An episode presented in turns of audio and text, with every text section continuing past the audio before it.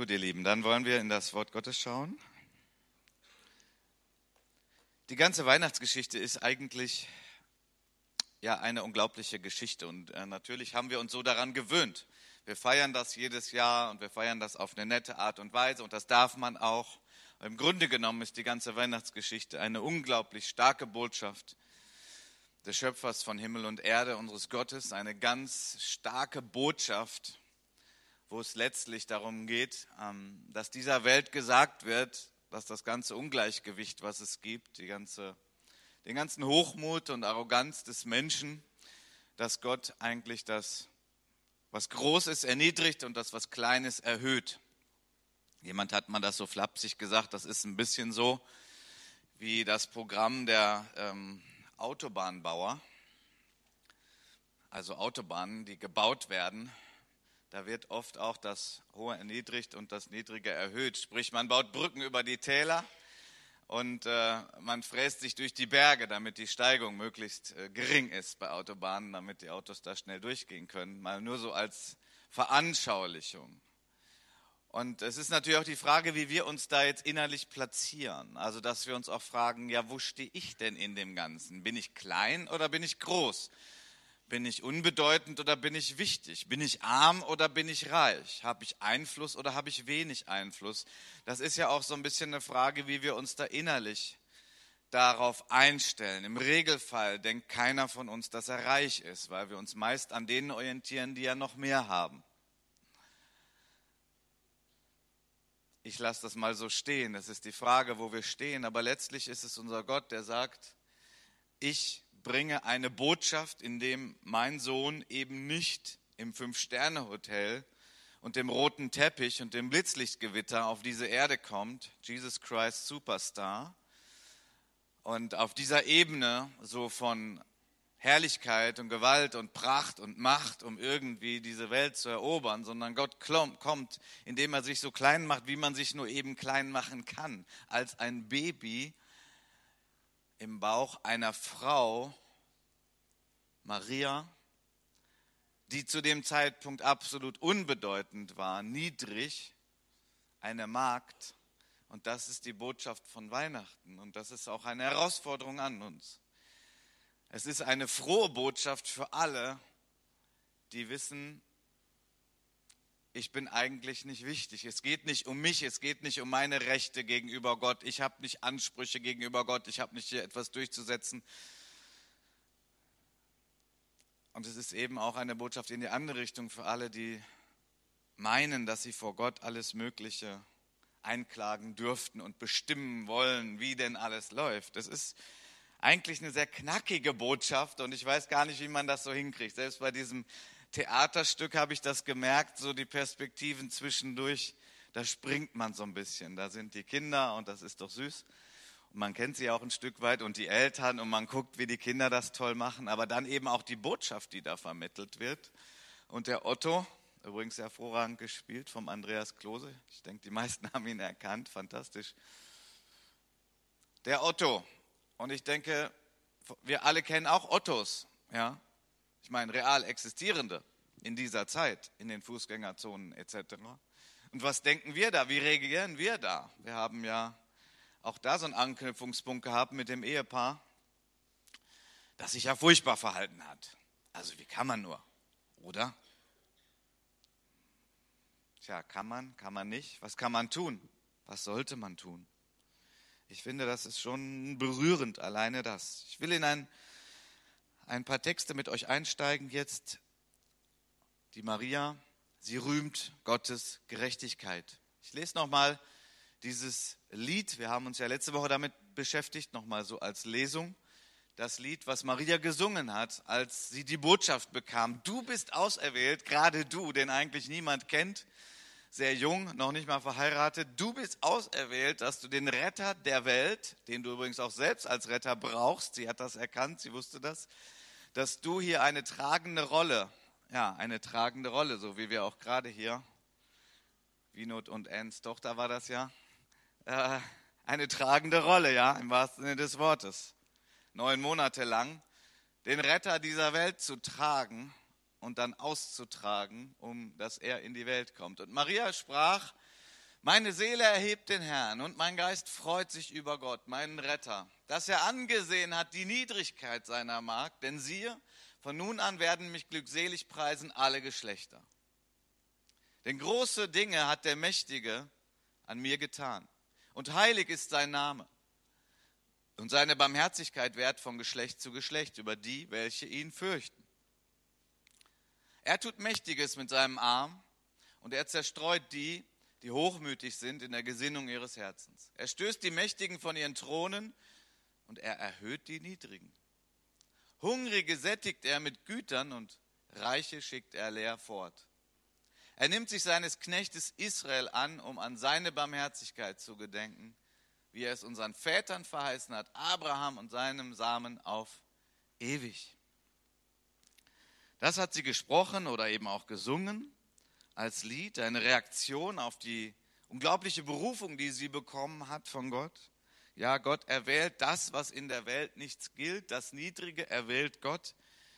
Ein fantastisches Beispiel und Vorbild. Und sie war vorbereitet darauf und sie hat sich darüber sehr gefreut.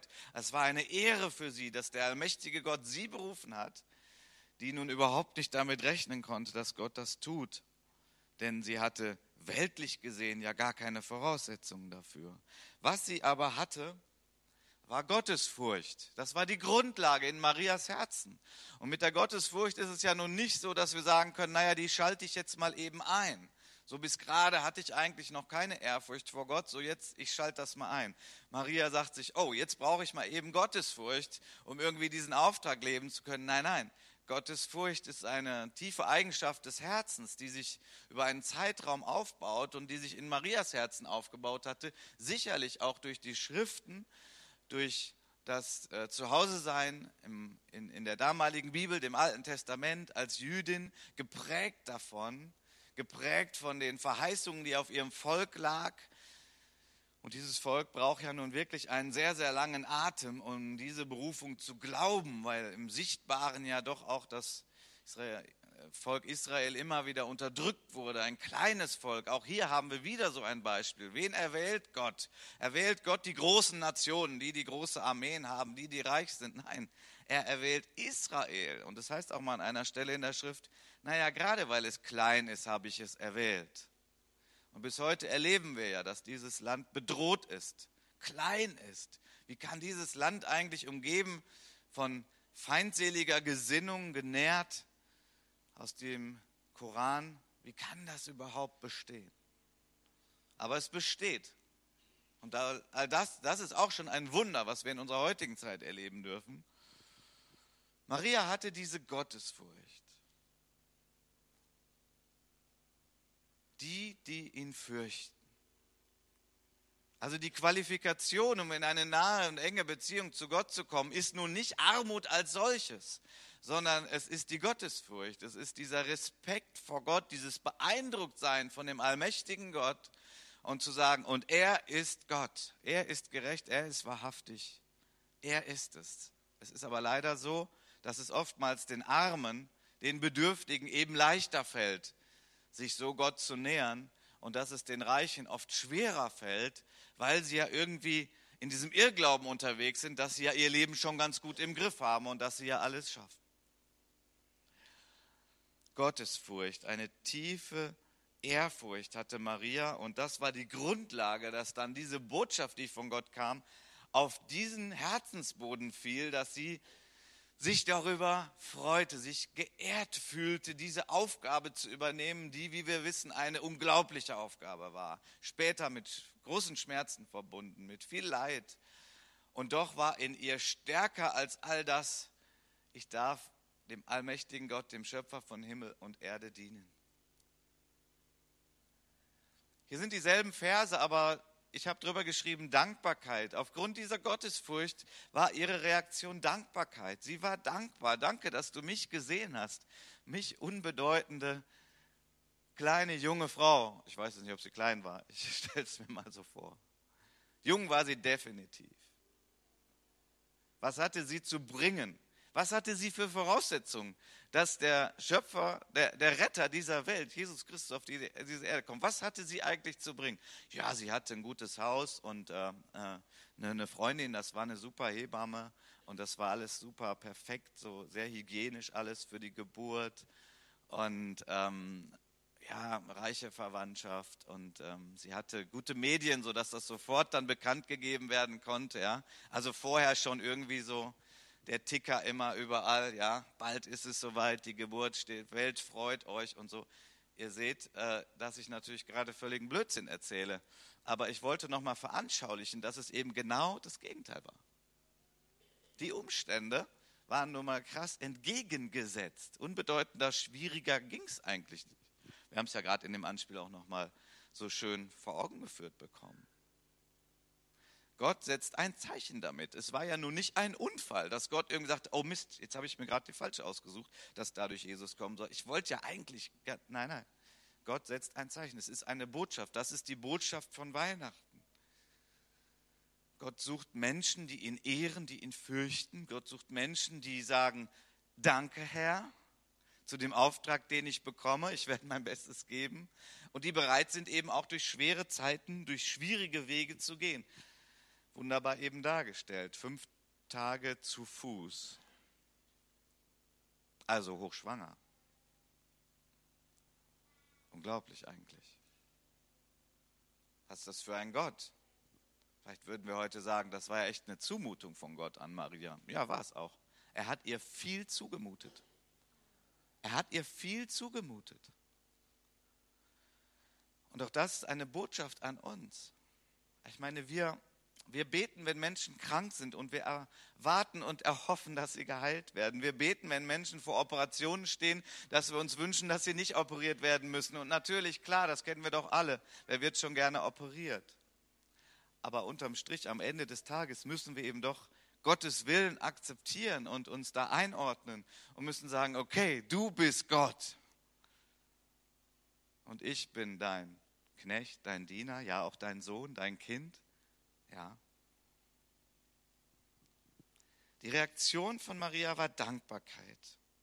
Und ich glaube, das hatte eben auch damit zu tun, dass sie diesen Stand der Niedrigkeit, dass sie das akzeptiert hatte, wer sie war. Und dann, wenn man irgendwie weiß, man hat eigentlich gar nicht viel zu geben, dann hat man eine feine Einstellung gegenüber Gott.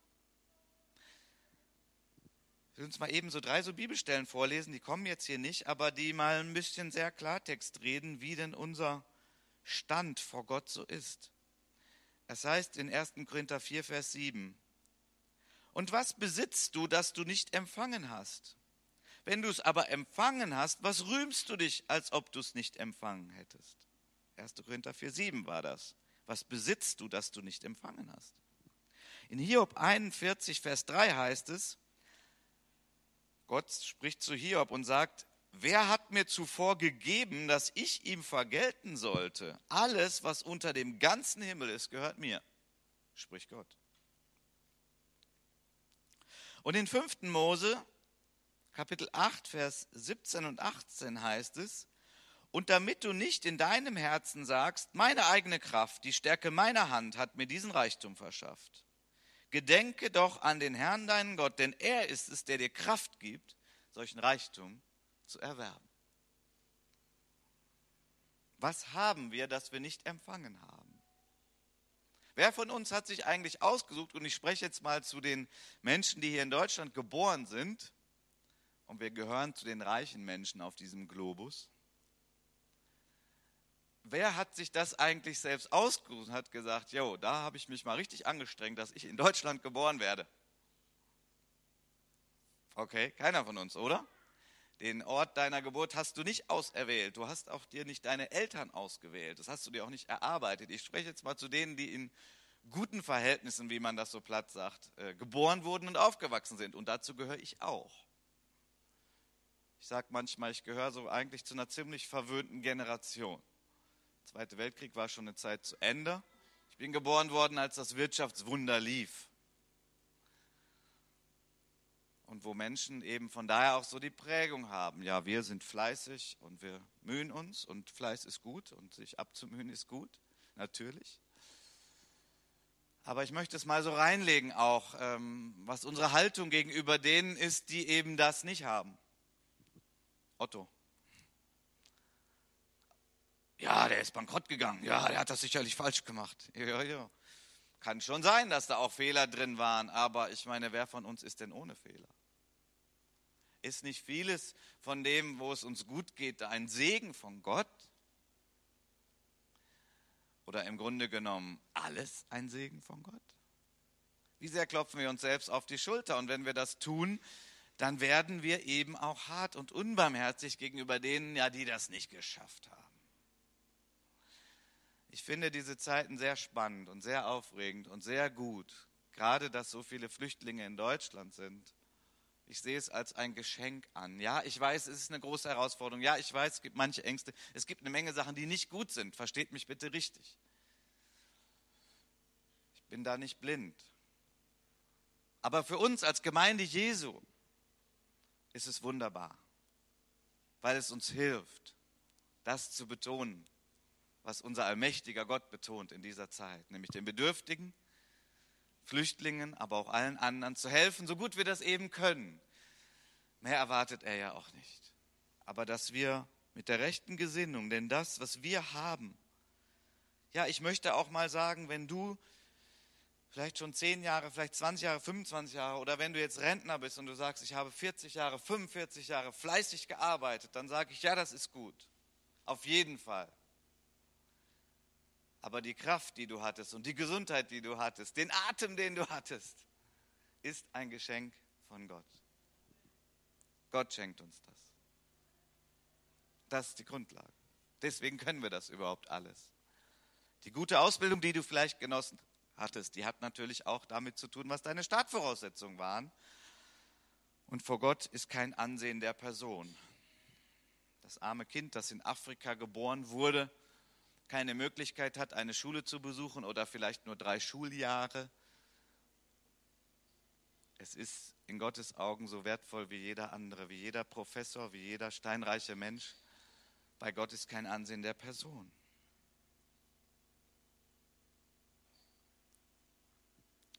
Gott ist allmächtig und ist gerecht.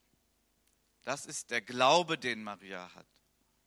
Die Grundlage war ihre Gottesfurcht, die Reaktion war Dankbarkeit. Und hier ist ihr Glaube. Maria glaubt, dass Gott allmächtig und gerecht ist. Ja, nun gut. Das glaubt jedes Kind, das in der, den äh, Sonntagsgottesdienst das gelernt hat. Das ist richtig. Gott ist allmächtig und ist gerecht. Nun, diese richtigen Aussagen über Gott, die werden halt richtig knackig, wenn sie herausgefordert sind. Und bei Maria war das natürlich herausgefordert. Sie gehörte zu Israel. Und ihr Gott ist der Allmächtige und der Gerechte. Und was erlebt sie? Ungerechtigkeit durch die römische Besatzungsmacht. Allmacht Gottes und eigene Armut, Bedürftigkeit. Gerade noch einen Platz in einem Stall gefunden.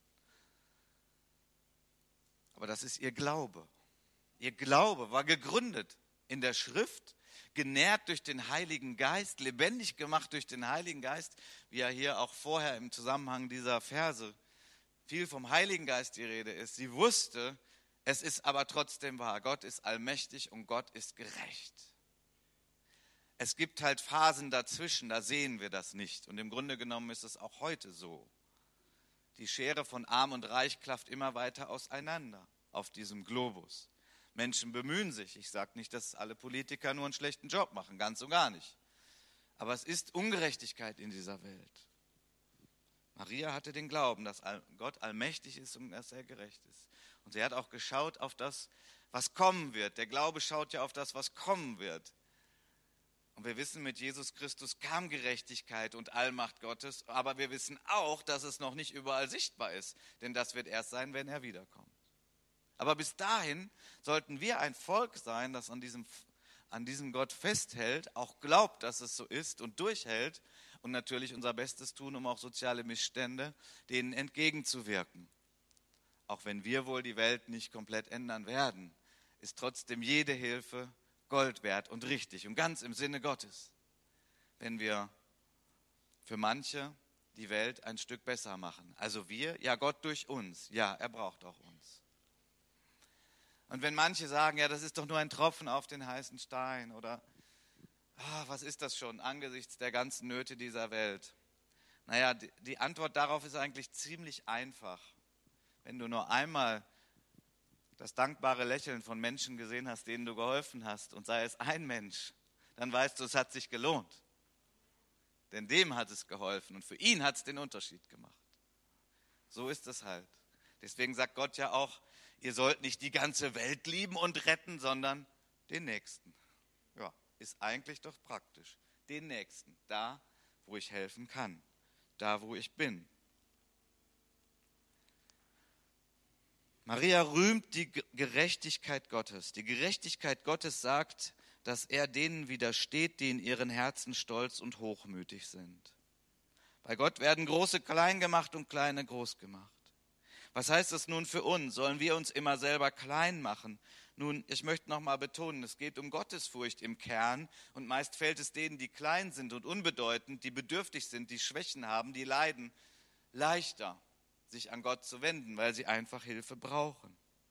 Wir können von Maria sehr vieles lernen. Wir sehen, dass Maria die Allmacht Gottes und den Willen Gottes anerkennt und dass sie bereit ist, diesem Gott zu dienen, so wie er es will. Wir sehen bei Maria, und das ist einfach die Grundlage bei ihr, sie hatte keine Ansprüche Gott gegenüber. Sie hat nicht auf irgendwelche Rechte gepocht, so möchte ich das aber. Gott, ich sage dir jetzt mal, wie du mein Leben gestalten solltest, sondern sie ist dankbar, dass sie von Gott gesegnet ist. Und so wie er uns gnädig ist, so wollen wir auch anderen gegenüber fair und respektvoll sein, jedem gegenüber. Wir leiden an der Ungerechtigkeit in dieser Welt, aber wir tun, was im Rahmen unserer Möglichkeiten und im Rahmen der Gewaltlosigkeit möglich ist, im Vertrauen zu Gott, der am Ende der Zeit seine Gerechtigkeit sichtbar aufrichten wird. Deswegen ist es auch gut, dass wir an einen Gott glauben, der auch der Richter ist. Denn gäbe es keinen Richter, gäbe es auch keine Bestrafung des Bösen. Und ich denke, das wollen wir auch alle nicht. Die Frage ist natürlich, was ist gerecht?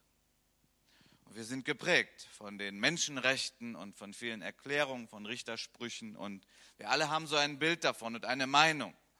Und wir haben auch alle eine Meinung dazu, was gerecht ist. Und das ist in einem gewissen Rahmen auch richtig und gut so, natürlich.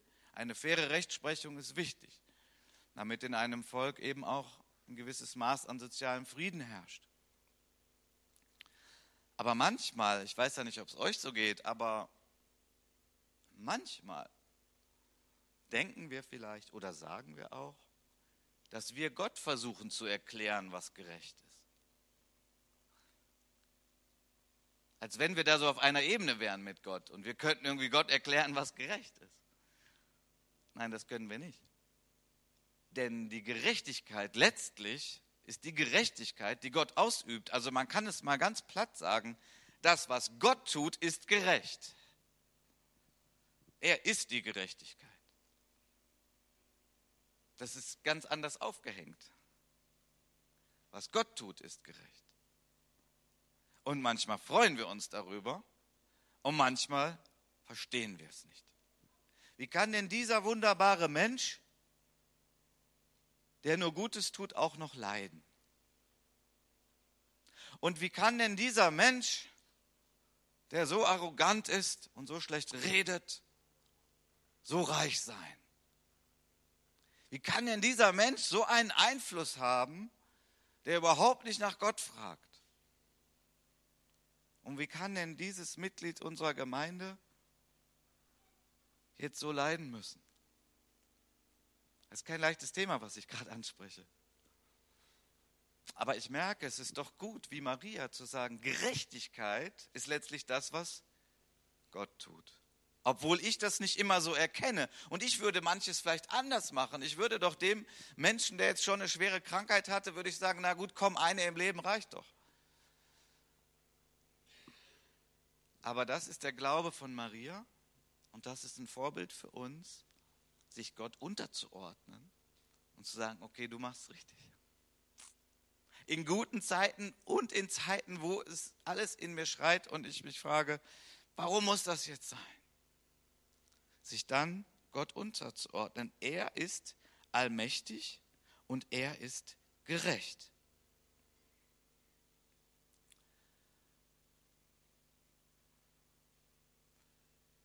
Gut, ich möchte auf die Zielgerade kommen, wegen der Zeit. Schon mal das Lobpreisteam nach vorne bitten. Ich möchte uns einfach noch ein Gleichnis vorlesen.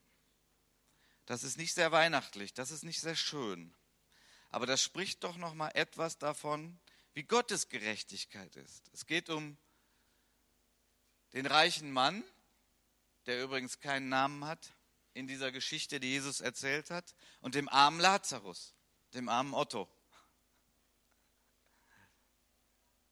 Es war ein reicher Mann, Lukas 16 ab Vers 19. Es war aber ein reicher Mann, der kleidete sich in Purpur und kostbare Leinwand und lebte alle Tage herrlich und in Freuden. Es war aber ein Armer namens Lazarus, der lag vor dessen Tür, voller Geschwüre und begehrte sich zu sättigen von den Brotkrümeln, ich übertrage das mal, die vom Tisch der Reichen fielen. Und es kamen sogar Hunde und leckten seine Geschwüre. Es geschah aber, dass der Arme starb und von den Engeln in Abrahams Schoß getragen wurde. Es starb aber auch der Reiche und er wurde begraben. Und als er im Totenreich seine Augen erhob, da er Qualen litt, sieht er Abraham von ferne und Lazarus in seinem Schoß. Vers 24. Und er rief und sprach, Vater Abraham, erbarme dich über mich und sende Lazarus, dass er die Spitze seines Fingers ins Wasser tauche und meine Zunge kühle, denn ich leide Pein in dieser Flamme. Abraham aber sprach, Sohn, bedenke, dass du dein Gutes empfangen hast in deinem Leben und Lazarus gleichermaßen das Böse. Nun wird er getröstet, du aber wirst gepeinigt. Und zu alledem ist zwischen uns und euch eine große Kluft befestigt, sodass die, welche von hier zu euch hinübersteigen wollen, es nicht können, noch die, welche von dort zu uns herüberkommen wollen. Nun, wir haben nicht die Zeit, hier in die Tiefe zu gehen. Es ist nicht so, dass die Armen gerettet werden und in den Himmel kommen und die Reichen gar nichts mehr machen können und verloren sind und in die Hölle gehen. Das ist nicht so. Aber ich möchte es mal so auf den Punkt bringen. Menschen, die Mittel und Möglichkeiten haben und sich Christen nennen und nicht bereit sind zu teilen, sich nicht berühren lassen in irgendeiner Art und Weise von der Not anderer Menschen, die haben eigentlich ihren Glauben verleugnet und sie tun nicht das, was das Herz ihres Gottes ist. So möchte ich es mal auf den Punkt bringen.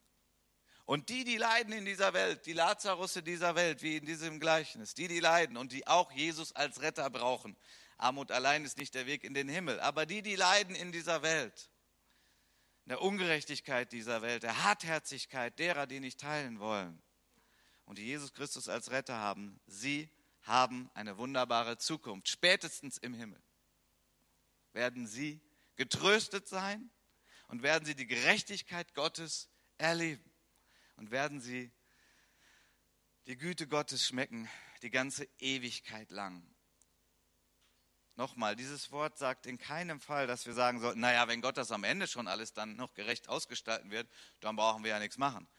Nee, nee, so ist das nicht gemeint, sondern gerade weil wir diesen Gott kennen und weil er unser Herz berührt hat, ist unsere Leidenschaft auch in dieser Zeit, in dieser Welt, wo wir können, zu helfen und den Bedürftigen zu dienen, den Ottos dieser Welt und den Lazarussen dieser Welt. Und dass wir das teilen, was wir haben, denn das, was wir haben, haben wir empfangen. Und dafür können wir Gott danken. Amen. Amen. Dann bitte ich euch aufzustehen. Ich würde gerne beten.